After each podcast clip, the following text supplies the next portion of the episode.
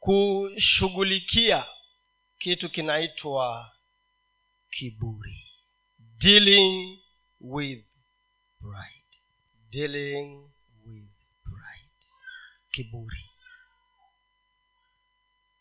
Na naamini ya kwamba mungu atatukumbusha mambo kadha wa kadha ambayo yatatusaidia katika safari yetu ya ukristo katika huduma zetu. Na tunapoongea kuhusu huduma hatuongei kuhusu uchungaji.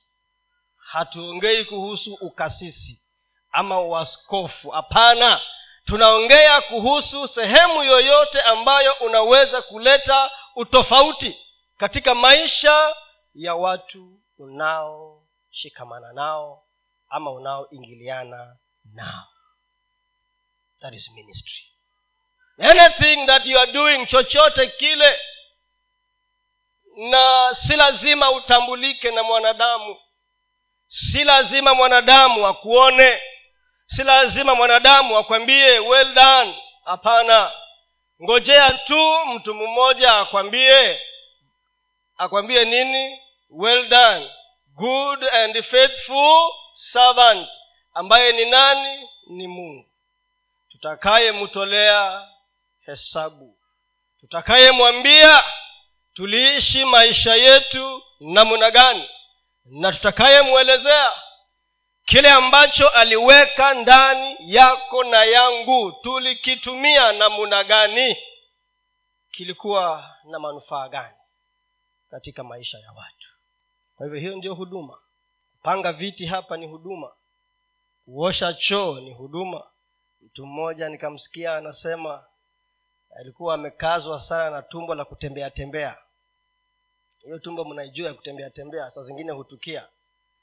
Ilimfanya mama yangu mzazi akasema siku ile anaenda nairobi hawezi kula wala kunywa maji mpaka afike. Sababu siku moja siku ile yake ya kwanza kuenda nairobi ilikuwa safari ndefu sana. Alisumbuka. Alikunywa na hajui kuma wale watu ni washuke waende wakajisaidia yeye alijikaza, tu akasema sikunywi tena na sili mpaka nifike wapi? Nairobi. Sasa huyo bwana akaenda kwa vile vyoo vya kaunti alafu baada ya kujisaidia akaangalia kwa ukuta. Mtu ameandika maneno. Na watu wako na tabia sijui ni tabia gani. Ako na nafasi ya kuchukua vitu na kuandika huko. Akaona imeandikwa kama ungetia bidii kwa masomo kama hivyo kama ile bidii umefanya hapo ungekuwa mbali sana.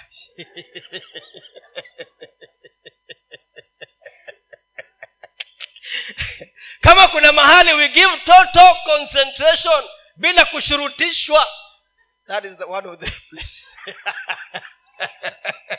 mbone kwa maombi hatutii bidii namna hiyo uko kwa maombi uko kwa simu huko hata simu utatupa mbali.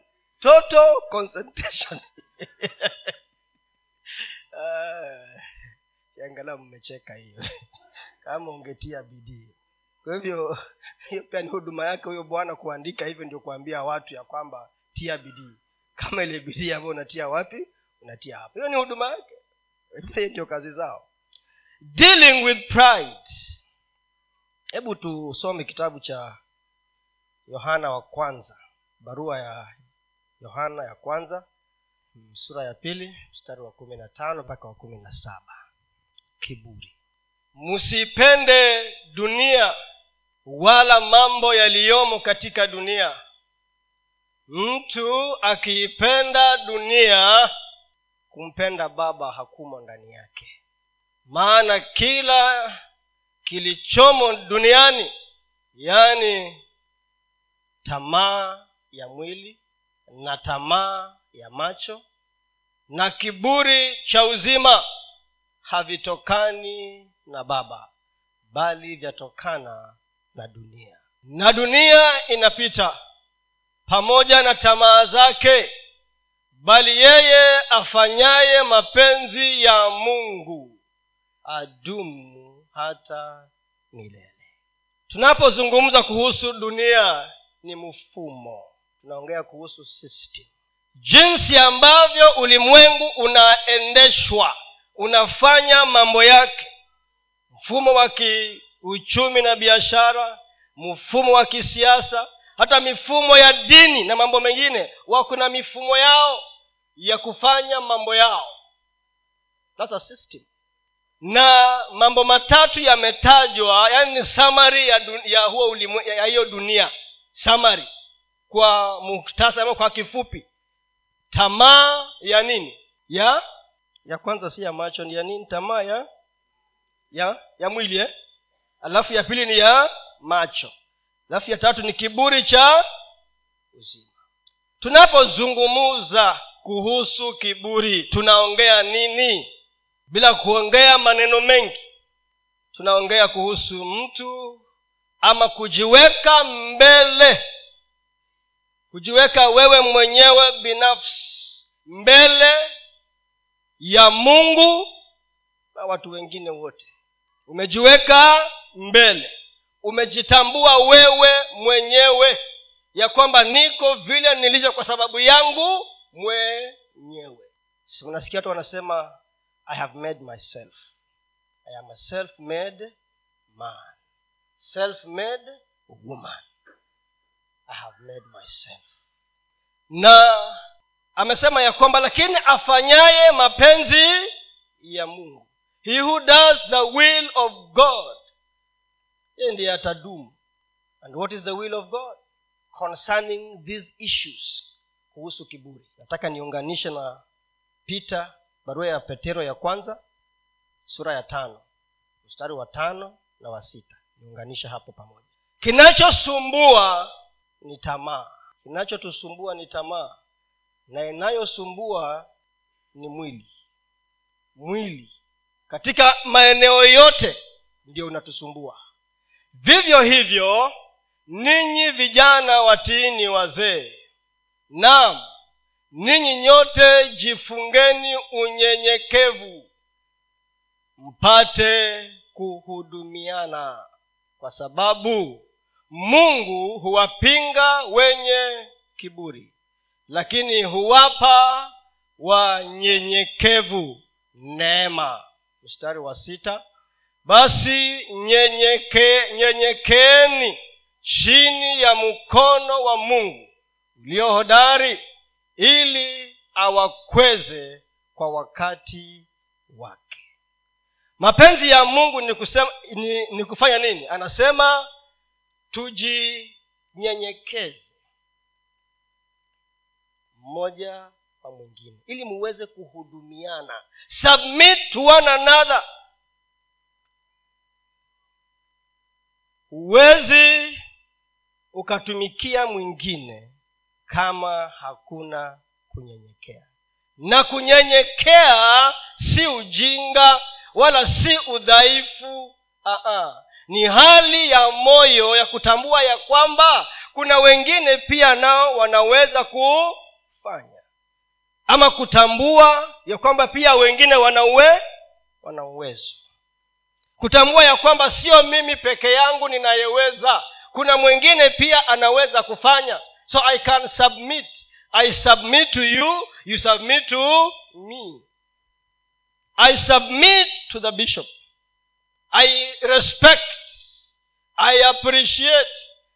Kuna kitu ambacho kiko ndani yake. There's something in him that i appreciate. Pia yeye anatambua ya kwamba kuna kitu mungu ameweka ndani ya na huo si unyonge ama udhaifu hapana. Because sometimes we think that humbling ourselves ni unyo ni udhaifu. Sasa watu watasemaje na saa zingine sisi wa baba we parents ama married men takubali namna gani mwanamke aseme hiyo na ukubali? Na nami ndio mwanaume nami ndio kusema. Lakini unasema uongo sivyo na yeye amesema ukweli. Accept. Kubali. Otherwise hamuwezi mkahudumiana mmoja kwa mwingine. Hayo ndiyo mapenzi ya mungu. That is the will of god submit yourselves to one another. Hebu weka huo mstari tena watano pale tumesoma tu sasa hivi. Vivyo hivyo ninyi vijana watiini wazee sawa huo ni mtiririko alikuwa ameanza kuongea huko lakini nam ninyi nyote nyote imebeba kila mtu mimi na wewe. Ninyi nyote jifungeni unyenyekevu. Kujifunga ni kama kuvaa. Put on is cloth is garment put it on. Ni mavazi. Huo unyenyekevu ni kama mavazi. Ni nguo umeivaa unatembea nayo. Na mavazi mazuri yanavutia. Na kama kuna watu wanajua kuvaa vizuri sana ni wakina dada. Wanavaa wapendeze. Na unajua hata ukivaa inajenga hali yako ya kujitokeza. It boosts your confidence si ni ukweli ndio hata ukiambiwa umevaa vizuri unang'aa unajisikia. Sasa hapo pia kuna changamoto kwa sababu mara nyingi tunavaa dho siku anaongea kuhusu kuvaa. The point was vaeni unyenyekevu jivikeni. Saa zingine unavaa ukiambiwa ume, umeng'ara unajipiga kifua. Alafu unasahau ya kwamba aliyekupatia nguvu ya kupata hiyo nguo ni nani? Unasema thank you very much. I know how to this is my weakness. This is my weakness. Kiburi wakati mwingine hata hujui ya kwamba uko na kiburi. Saa zingine you already have pride lakini hujui uko na nini? Kiburi. Kinaingia polepole tu kinanyemelea alafu kinakuja kulipuka. Sasa jivikeni jifungeni unyenyekevu mpate kuhudumiana. And the word is kuhudumiana. You cannot serve another person if you don't humble yourself. Unaweza ni mimi tu ndio nihudumiwe maana mii niko na cheo. Mi ndio niko na cheo. Sasa anaitwa reverend. Cheze hii ni kofia nyingine mafuta bado ni mabichi haya. Bado yanatokota no si hivyo. Ni mimi ninyenyekee na pia mwingine anyenyekee. Na kunyenyekea ni hali ya kutambua katika moyo wangu ya kwamba i am not better than the other one. Mimi si bora kushinda yule mwingine maana hatuko sawa. Uko na chako niko na changu. Ni ufanye yako nifanye yangu tujenge mwili wa kristo building. Everyone is building every day. Kila mtu anasukuma jiwe lake na mwingine jiwe lake alafu ukuta unaiva na nyumba inafanya nini? Inapendeza. Kwa hivyo mavazi tunayovaa ni yawe ya kupendeza. Tunajifunga tunajivika vazi la unyenyekevu. Lakini mungu anasema anapinga wale wenye kiburi nilisoma mahali ikawa inasema ya kwamba that word anasema god opposes the proud. Hilo neno oppose wakasema it is a military word. Ni neno la kijeshi kumaanisha ya kwamba ni kikosi kizima kinaungana kinyume na huyo mtu mwenye kiburi. So ukiwa na kiburi god is your enemy. Sasa wewe uko upande huu naye ako upande ule utashinda kweli? Who can win against god? Na kile kitu ambacho amesema kwa uhakika ni kwamba mwenye kiburi lazima aje aanguke. That's what the word of god says. It is as sure as the sun rising and the sun setting. Ya kwamba mwenye kiburi lazima mwishowe ataanguka. Hebu weka mithali kumi na sita mstari wa tano. Kila mwenye moyo wa kiburi ni chukizo kwa bwana ni chukizo. Ni chukizo kwa bwana. Kila mwenye moyo wa kiburi ni chukizo. Hakika. Amesema nini? Hakika. Hatakosa adhabu. Enda mstari wa kumi na nane. The same same chapter 18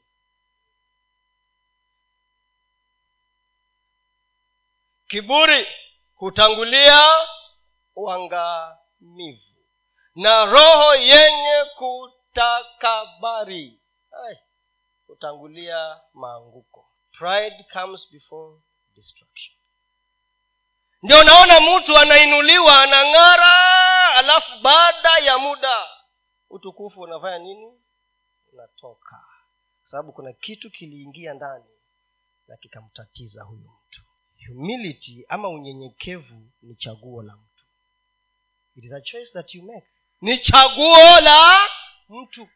Nilisikia mtu mwingine akipeana formula mahali.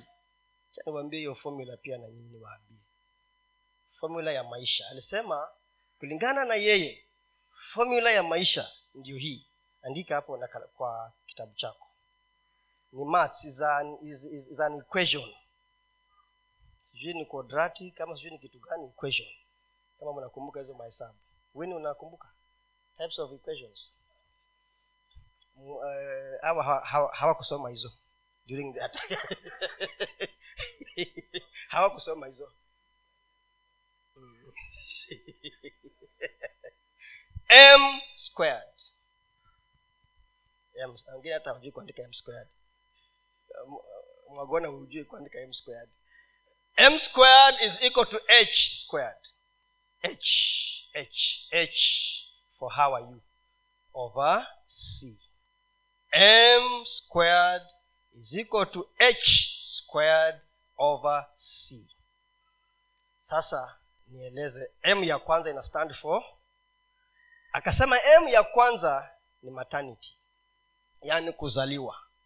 So you can guess m ya pili ni nini? You can guess ni nini? Marriage. Aa, ni mochari akasema m ya kwanza ni, ni maternity ulizaliwa. M ya pili ni mochari h ya kwanza ni heaven. H ni wapi? Hell. Hiyo hiyo hamwezi mkakosa. So akasema h ya kwanza ni heaven. H ya pili ni hell. Over. You can guess now. Si ni nini? Christ. Choices akasema kuzaliwa hauchagui lakini mbingu unachagua. Kuchagu, kuzaliwa huchagui lakini hell unafanya nini? So between much, uh, maternity and h1 or h2 choices. Between hiyo maternity and mochari in between ah, chama chaguo zako ni chaguo zako your choices akasema now that is life according to him. So pia kunyenyekea ni nini? Ni kuchagua. Yes is a choice. Lakini kitu cha uhakika ni kwamba ukichagua kiburi you will be destroyed. That one is as sure as dying is sure. The only thing which you don't have to struggle with so much is dying you will die at the right time. Appointed time na anasema ukinyenyekea naye mungu sasa unampatia nafasi ya kukuinua kwa wakati wake. At his own time. Not your time. At his own time. Eti nimechelewa. Who told you umechelewa? Nikasikia mwingine anasema andika the word sin. Dhambi. Sin kwa kizungu. Sin andika sin. Dhambi. Ya kwamba kiburi ni dhambi inayoleta dhambi zingine. Inazaa eh, ulimbikizaji wa dhambi sin. Sin the middle letter is ile herufi ya katikati ni i. I ni nani? Alafu the word pride. The middle letter is so at the center of the sin is i. At the center of pride is and where there is i god cannot be there. Kama ni wewe ni wewe ni wewe ni wewe mungu atapatikana kweli hapo ndio mahali kwengine ni yes sin herufi ya katikati ni nini? I. Pride herufi ya katikati ni i. Ndio nikaona mahali kwengine inasema mwenye wenye kiburi midomo yao na maneno yao na matafakario yao hakuna mungu hawamuwazi mungu. Watamwazaje mungu na ni wao? How can they think about god? So kutoka asubuhi mpaka jioni anajieleza yeye ni nani. Kule ameenda kile amefanya. Umeenda kwa mikutano 30 minutes. Ni kuintroduce mnenaji 30 minutes. Yaani ni gazeti nzima inasomwa hata akikuja kuongea mumechoka. Na introduction. Na si kwa ubaya kuintroduce ni sawa. But pia unafanya nini? Ni samari tu. Juzi nilikuwa pale pale siku ya, ya jumatano. Nilikuwa pale shule gani ile? Bahati primary. Bahati primary. Nilikuwa nimeitwa kwenda kuongea na grade six class seven class eight. Hiyo huduma naipenda sana. So wakaniita chief guest. Najua mi am, the chief guest. Hasa hata wakisema chief guest saa nashangani mimi kweli? Ka chief guest? Mgani watu wa, wa, wa heshima. Alafu wakaniambia tuandikie your bio. Hmm? ile vitu ambavyo tutasoma tuta, tuta, tuta ili ndio tukufanye nini? Tukutambulishe nilirudi nikamwambia hata nilikuwa nawauliza mnaongea kuhusu mimi kweli ama kuhusu mtu mwingine? Is it me you're talking about? Na kuna watu wengine usipowatambulisha hivyo atakuja na ataongea kwa ukali sana. Kuna ndugu mmoja akaenda kwa mkutano wakaintroduce wachungaji yeye wakamwita mister alisimama akaenda kwa mc akapokonya microphone akamwambia I'm not mister. I am not i am pastor. Be advised be informed. Sasa useme hivyo alafu upewe microphone uanze kuhubiri. Alafu roho wa mungu asishuke. You can guess what happens. Hmm? While ni vizuri kutambua mtu na kile ambacho amefanya na vile alivyo ni sawa. Lakini wakati mwingine mtu akiteleza si ameteleza tu.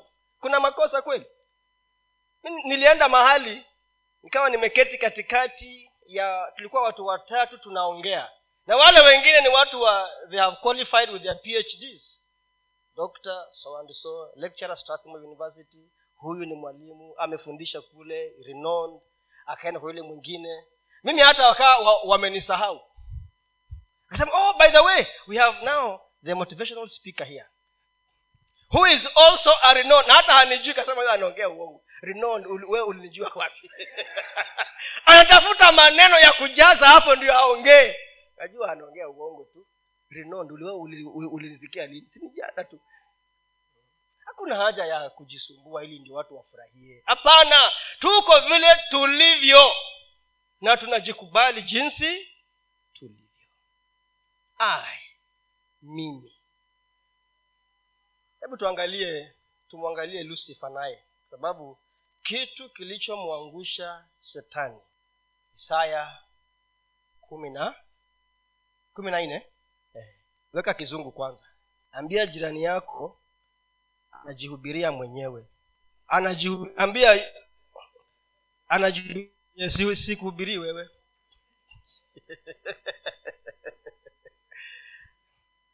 Isaya kumi na nne kwanzia kumi na mbili. How art thou fallen from heaven o lucifer son of the morning? How art thou cut down to the ground which didst weaken the nations for thou hast said in thine heart nataka uhesabu hizo i will mpaka zifike mpaka ziishe zihesabu.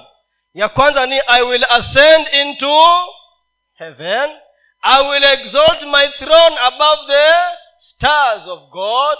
I will sit also upon the mount of the congregation in the sides of the north.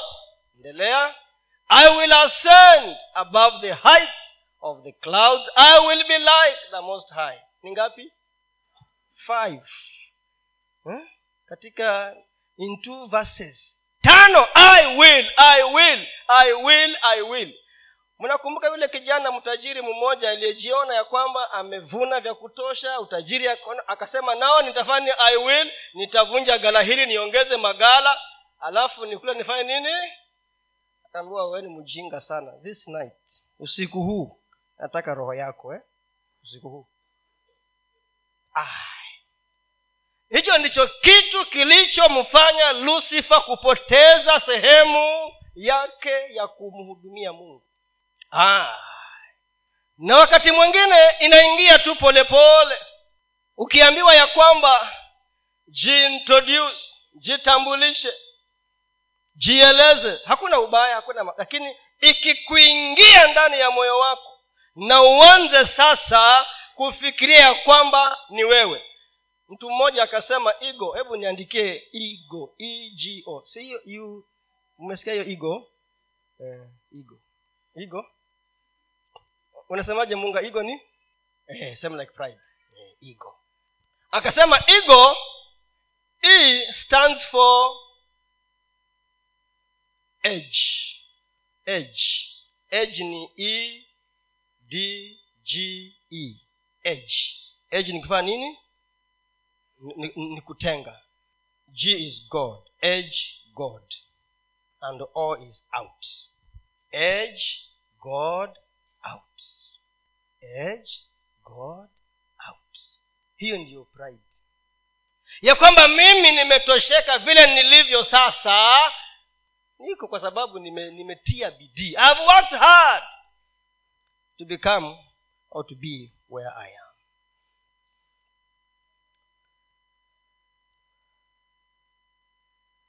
Watu husahau. People forget. Watu husahau kule walikotoka. People forget where they have come from. Wewe ulitoka kwa kanyumba kanyasi moshi inawaka huko ndani. Ni kama ni tano ya, ma, ya makaa. Ukatolewa hapo umewekwa mahali kwengine umepelekwa mahali kwengine mpaka sasa umekuwa mtu. Alafu unatembea unasahau kule ulikoanza unasema i have made it. I have made it. In this ministry i have made it. Katika hii kazi nilisoma sana ndio nikapata promotion. Na kama hiyo akili ya kusoma ungepewa na mungu ungesoma nini? Kuna watu wako na wazimu huko nje hawana nafasi ya kusoma. Sasa hao ndio mungu amewachukia. Ni, ni mimi nimefanya. Na, na tuangalie mifano ya watu wawili hapa. Mifano ya watu wawili. Kwanza tutaangalia mfalme alikuwa anaitwa mfalme uzia uzaya ama ni uzia. Second chronicles. Mambo ya mambo ya, ya nyakati eh? ishirini na sita. Okay tusome. Kuanzia mstari wa kwanza kuendelea weka tu kiswahili. Na watu wote wa yuda wakamtwaa uzia naye alikuwa mwenye miaka kumi na sita. Wakamfanya awe mfalme mahali pa amazia babaye.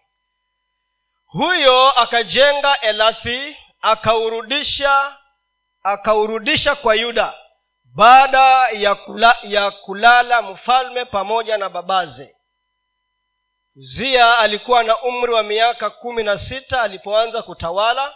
Akatawala huko yerusalemu miaka hamsini na miwili. Na jina la mamaye aliitwa yekolia wa yerusalemu. Akafanya yaliyo ya adili machoni pa bwana sawasawa na yote aliyoyafanya amazia babaye. Akajitia nia amtafute mungu katika siku ya zekaraya aliyekuwa na fahamu katika maono ya mungu. Na muda alipomtafuta bwana mungu alimfanikisha.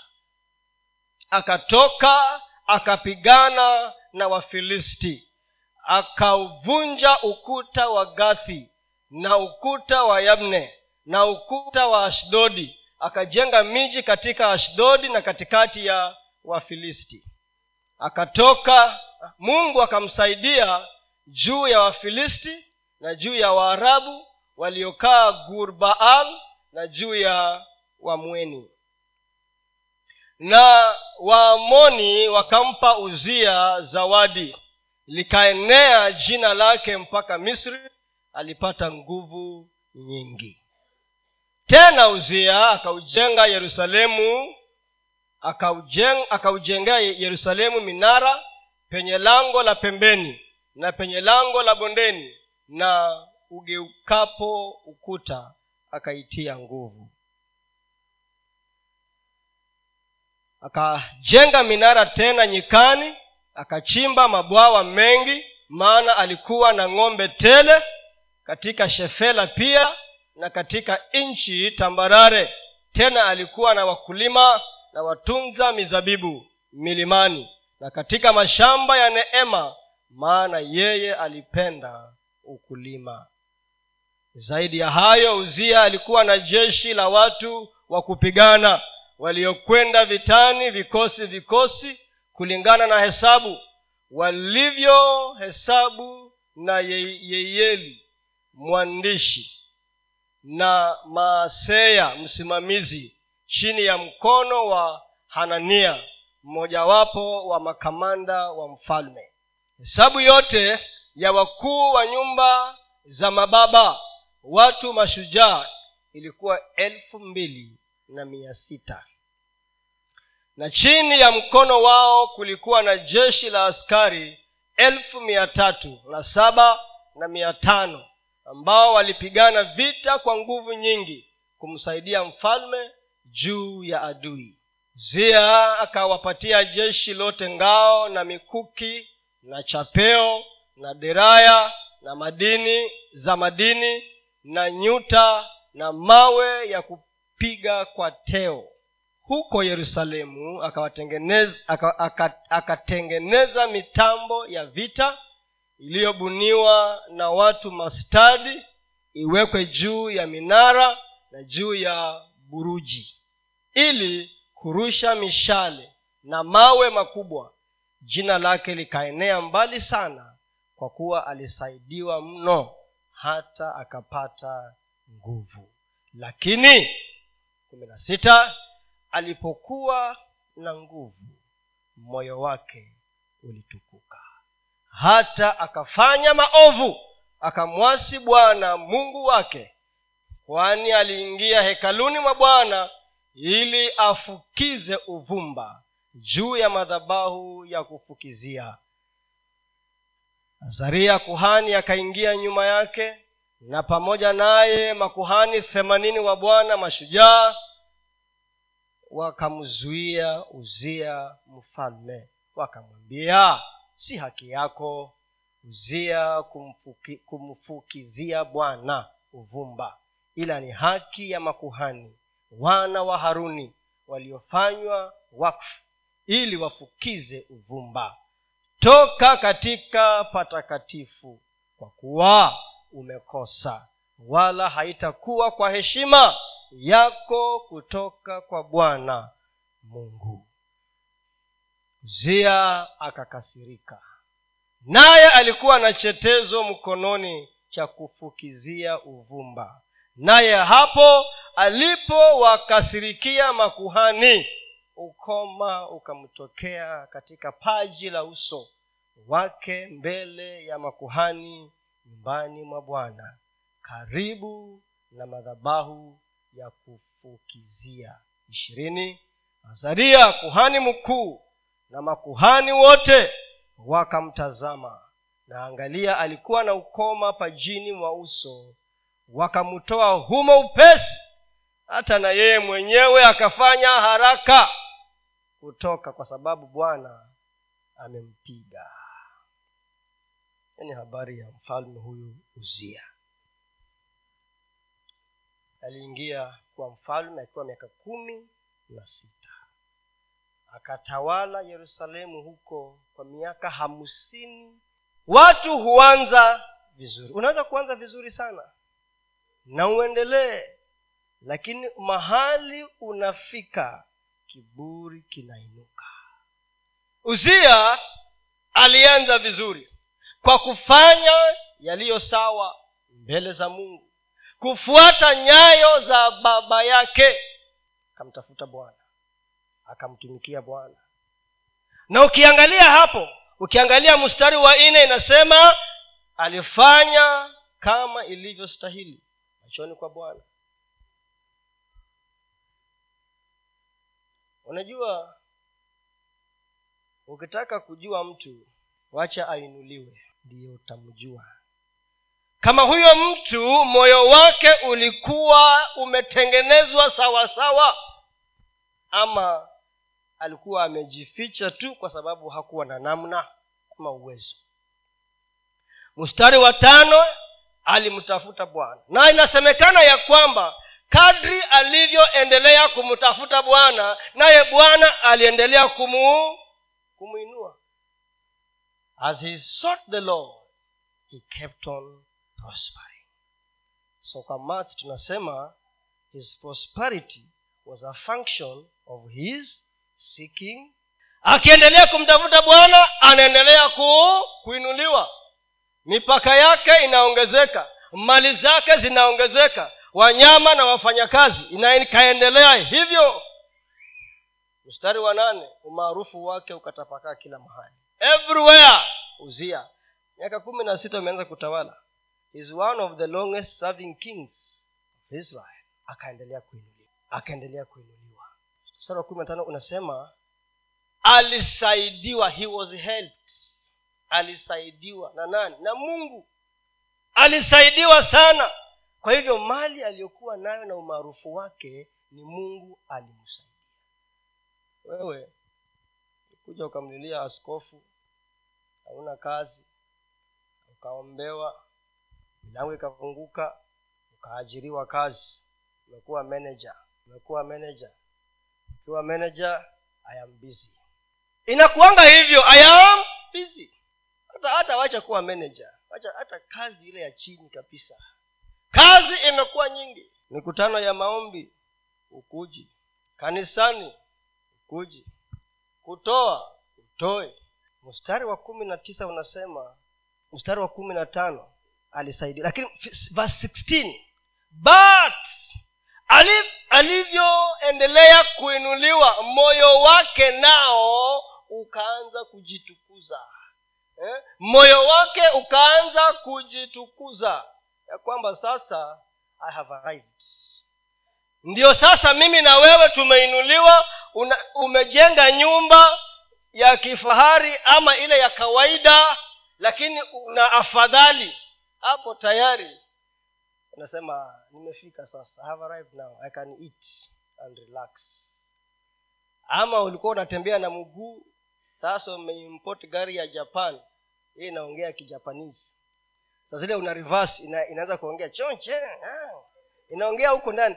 Kwani hamjasikia nyinyi wai zinaongea zile? Si ndio?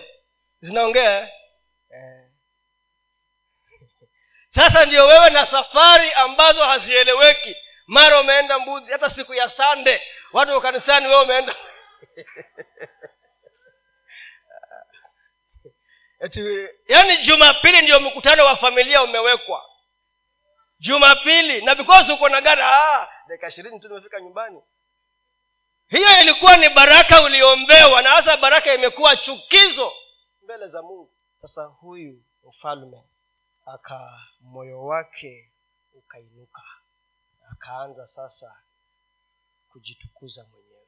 Ikafikia mahali sasa anaingia katika madhabahu aende atoe dhabihu afanye kile ambacho ni cha makuhani peke yao.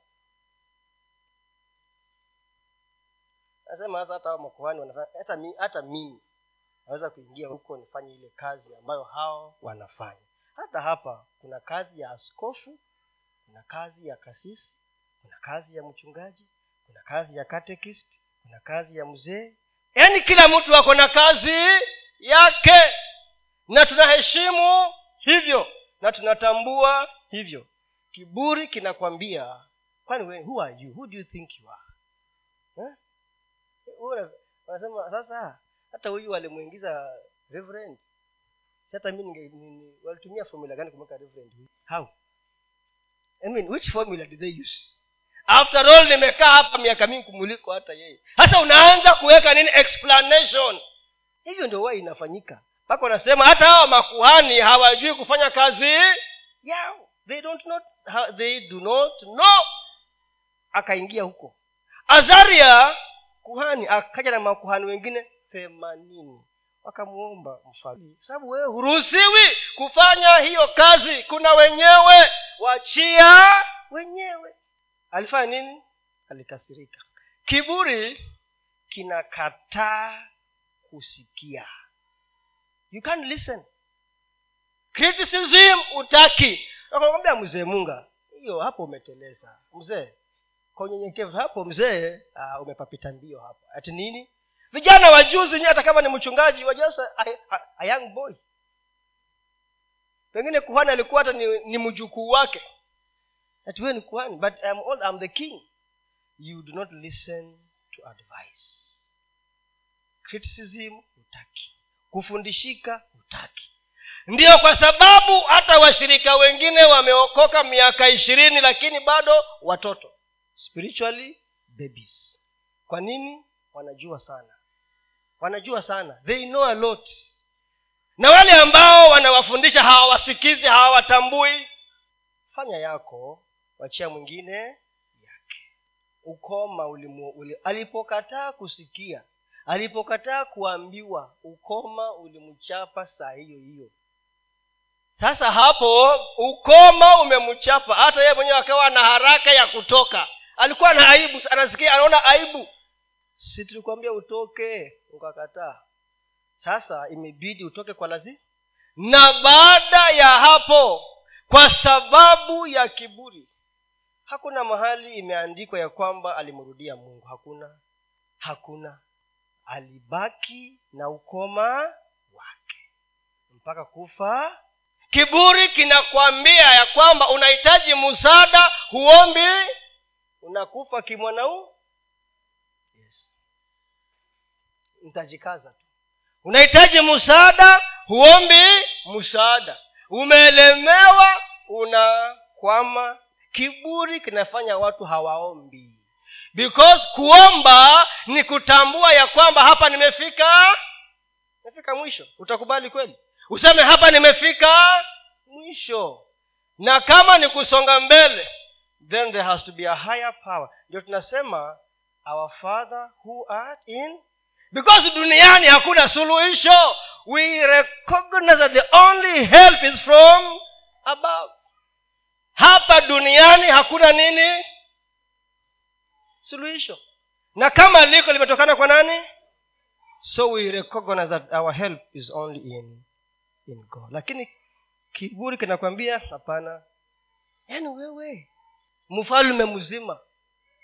Wewe mzee wa kanisa kama wewe mzee samson basi uende kuomba msaada huko. You don't pray because kiburi kimekuinua. Unasema no. Afadhali nikufe niwacha nikule ujeuri wangu. Uzia uzia hakukubali. Mfano wa mwisho wa pili na wa mwisho. Kumbukumbu la ano mambo ya nyakati bado thelathini na tatu. Thelathini na tatu mstari wa kwanza mpaka wa kumi na mbili. Second chronicles second ama nimesema nini? Ndio hiyo second chronicles thelathini na tatu mstari wa kwanza mpaka wa kumi na mbili. Manase mfalme mwingine wa pili nani? Manase. Manase alikuwa na umri wa miaka kumi na miwili.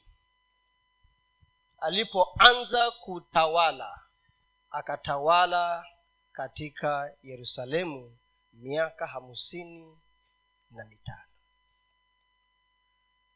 Akafanya yaliyo maovu. Huyo aliangatana na huo uovu machoni pa bwana. Sawasawa na machukizo yote ya mataifa aliyowafukuza bwana mbele ya wana wa israeli. Kama kwa maana akapajenga tena mahali pa juu alipopabomoa hezekia babaye akazisimamisha madhabahu za mabaali akafanya sanamu za maashera akaabudu akaabudu jeshi lote la mbinguni na kulitumikia. Akajenga madhabahu katika nyumba ya bwana. Pale ndipo alipopanena bwana katika yerusalemu litakuwako jina langu milele akajenga madhabahu kwa ajili ya jeshi lote la mbinguni katika nyua mbili za nyumba ya bwana. Tena akawapitishia wanawe motoni katika bonde la mwana wa hinomu. Akatazama bao. Eh, hata alikuwa ni mganga na mchawi. Akabashiri akafanya uganga. Akajishughulisha na hao wenye pepo wa utambuzi na wachawi. Akafanya mabaya mengi machoni kwa bwana na kumkasirisha. Akaiweka sanamu ya kuchonga aliyoifanya katika nyumba ya mungu ambayo mungu alimwambia daudi na sulemani mwanawe katika nyumba hii na katika yerusalemu niliyouchagua. Miongoni mwa kabila zote za israeli nitaliweka jina langu milele wala sitawaondoshea miguu tena israeli. Katika nchi niliyowaagizia baba zenu wakiangalia tu kutenda yote niliyowaamuru yaani torati yote na sheria na maagizo niliyowaamuru kwa mkono wa musa. Basi manase aliwapotosha yuda na wenyeji wa yerusalemu hata wakazidi kufanya mabaya kuliko mataifa aliyowaharibu bwana mbele ya wana wa israeli naye bwana akasema na manase na watu wake wala wasiangalie hmm? kwa hiyo bwana akaleta juu yao makamanda wa jeshi la mfalme wa ashuru. Waliomkamata manase kwa minyororo wakamfunga kwa pingu wakamchukua mpaka babeli. Uh-huh. hata alipokuwa katika taabu akamsihi mungu.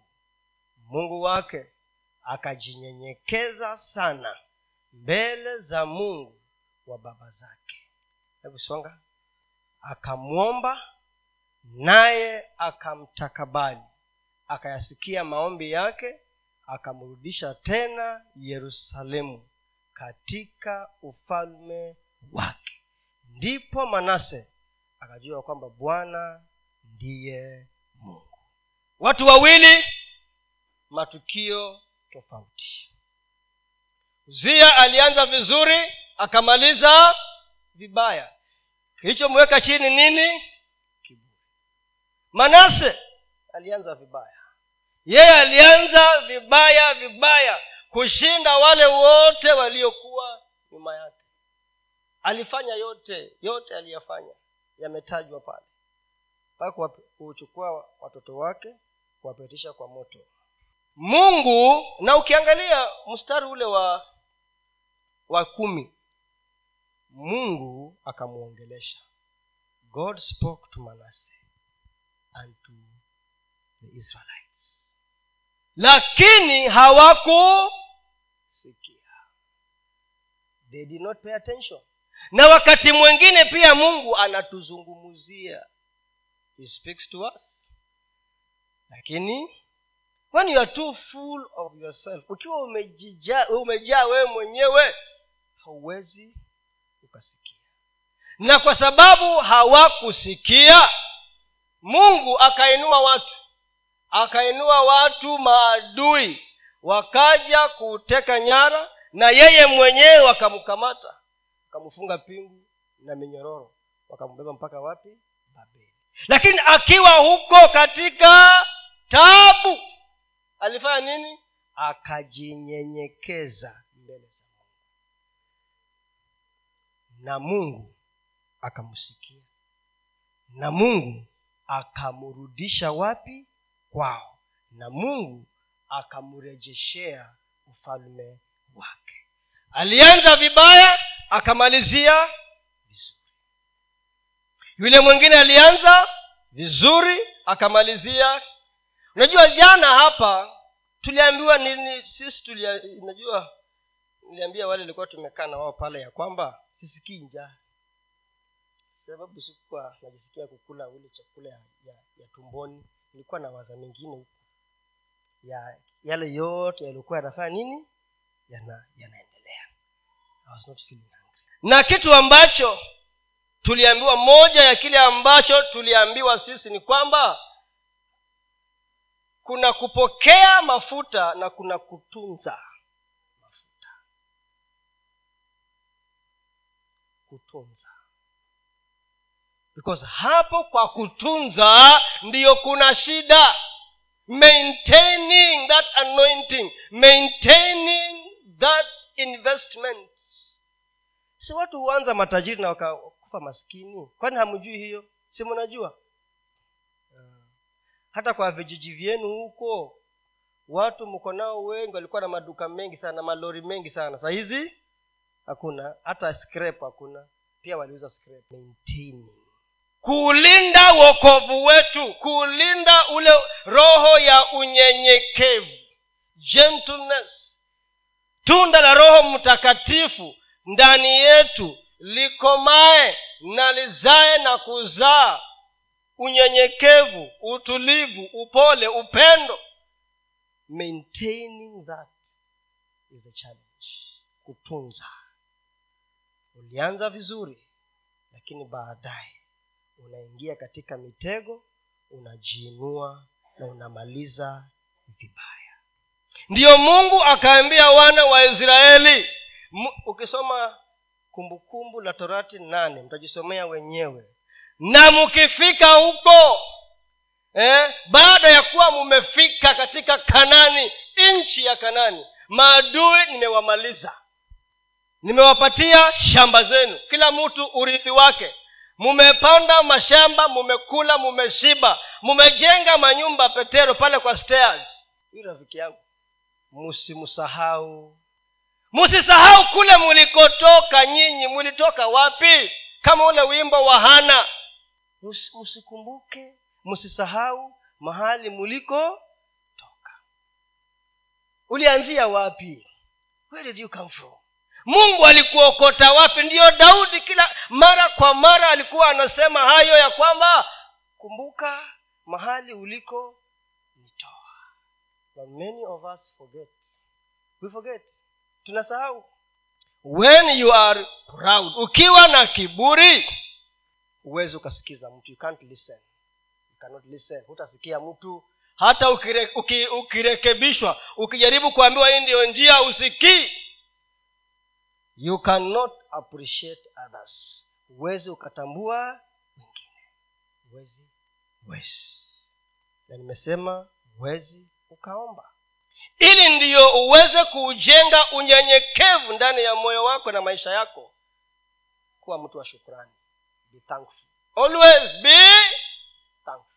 Kwa madogo kwa makubwa kuwa mtu wa shukrani. Daudi akasema usininyime usinipatie usininyime sana. Taanza kuwa mwizi. Don't give nitaanza kuiba. Na pia usinipatie nyingi sana. Nikafanya nini? Nikakusahau. That hapo ndio kuna changamoto hapo. Hapo na haya ni mambo yanafanyika. Na tumesema it is a choice ya kwamba hata nikibarikiwa na magari ishirini nitakuja hapa nifundishe sunday school nitakuja hapa nioshe choo ama utasema nimepanda ngazi how can i wash a toilet and I'm a CEO? but who made you a CEO? who made you a, CEO? Unapotea unasema uko bizi uko bizi uko bizi mpaka mwishowe hiyo kazi inapotea unakuja na machozi. Hata ulipopata hiyo kazi hukutoa fast fruits hukutoa fungu la kumi hutoi fungu la kumi. Yaani kila kitu hutoi.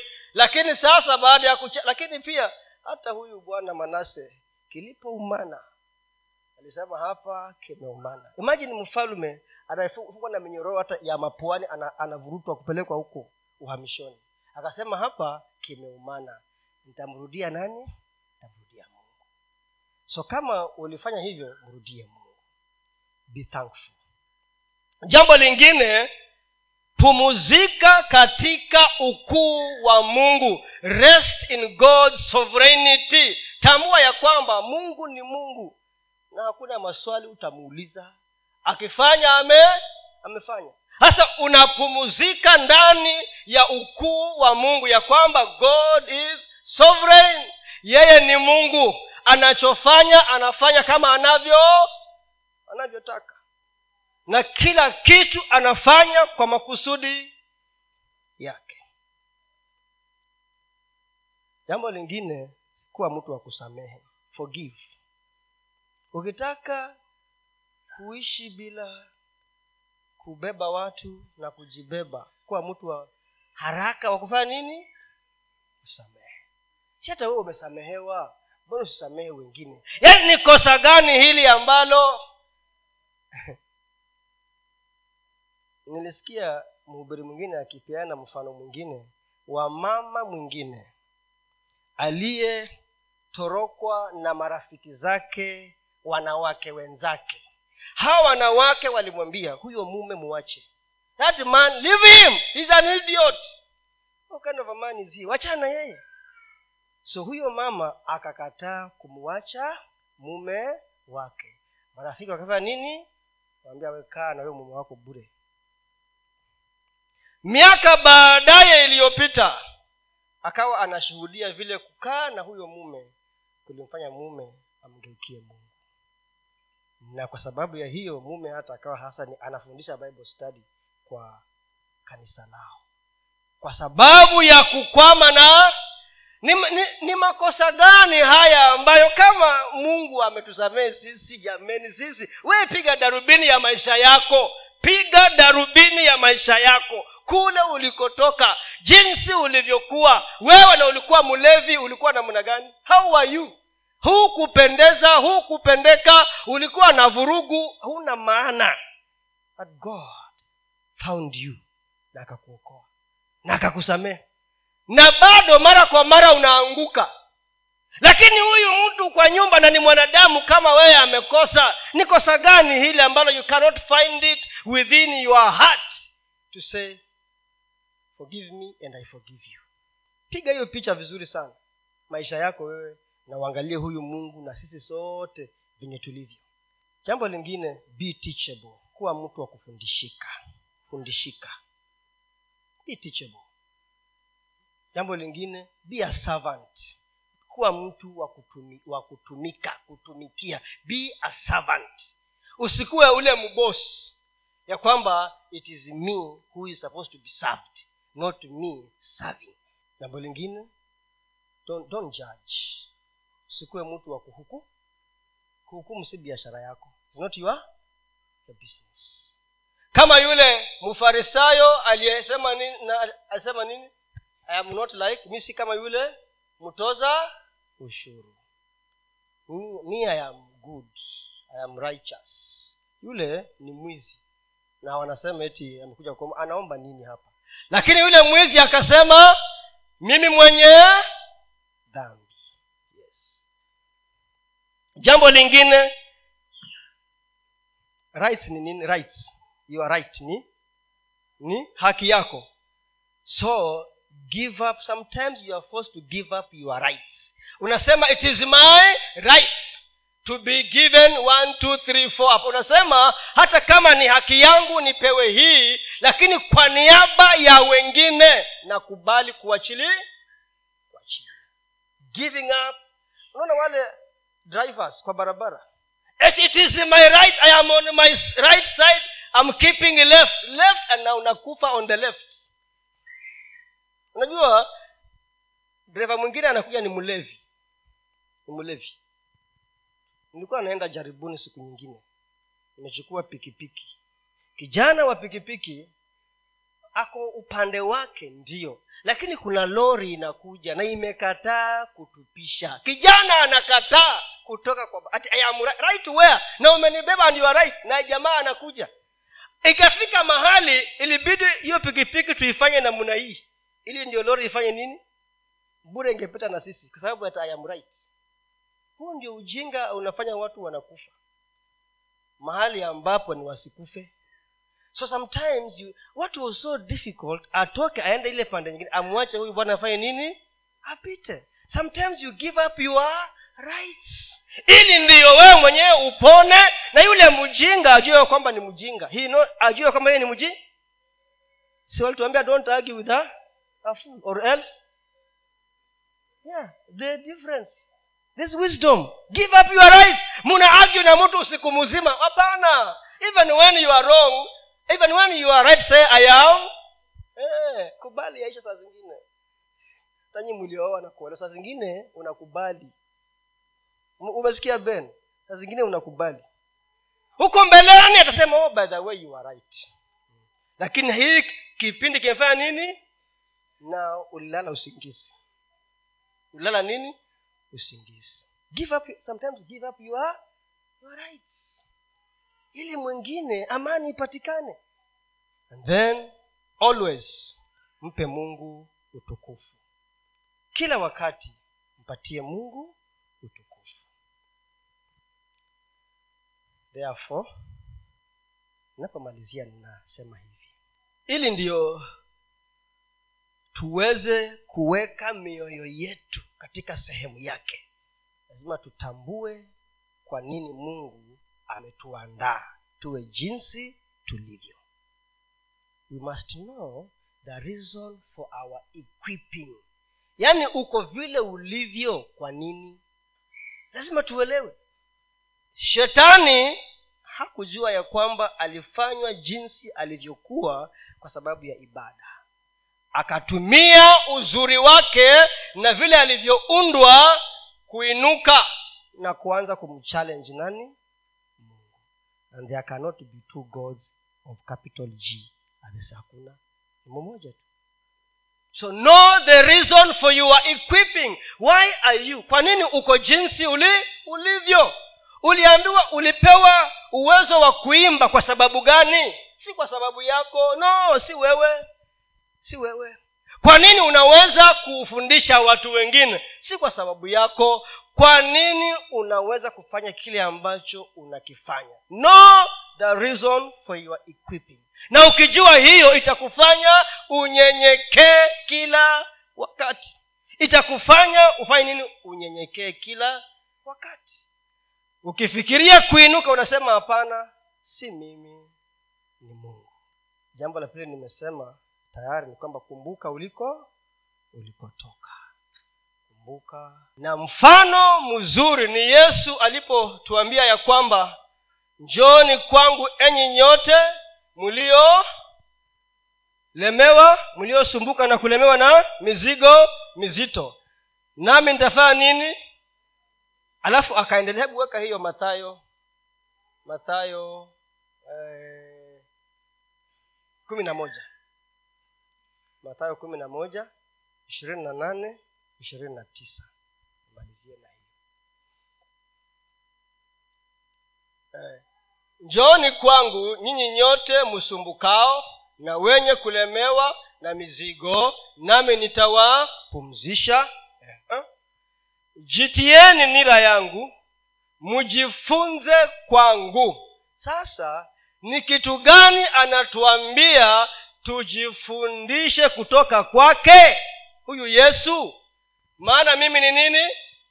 Maana mimi ni mpole na mnyenyekevu wa yes nanyi mtapata raha nafsini tujifundishe kutoka kwake. Maana yeye ni, ni mpole na mnyenyekevu wa moyo. Na mungu anasema ya kwamba yule aliye na unyenyekevu rohoni mwake ama moyoni mwake huyo ndiyo mungu anampatia neema.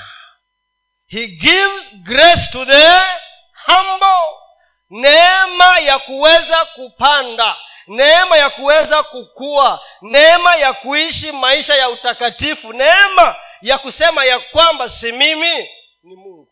Ndiye amenifanya niwe jinsi nilivyo. Na bila kunyenyekea huwezi ukahudumu na huwezi ukawa wa manufaa katika nyumba ya bwana. Ni kila wakati tuishi tukitambua ya kwamba ni mungu ndiye hufanya wanadamu wawe jinsi walivyo.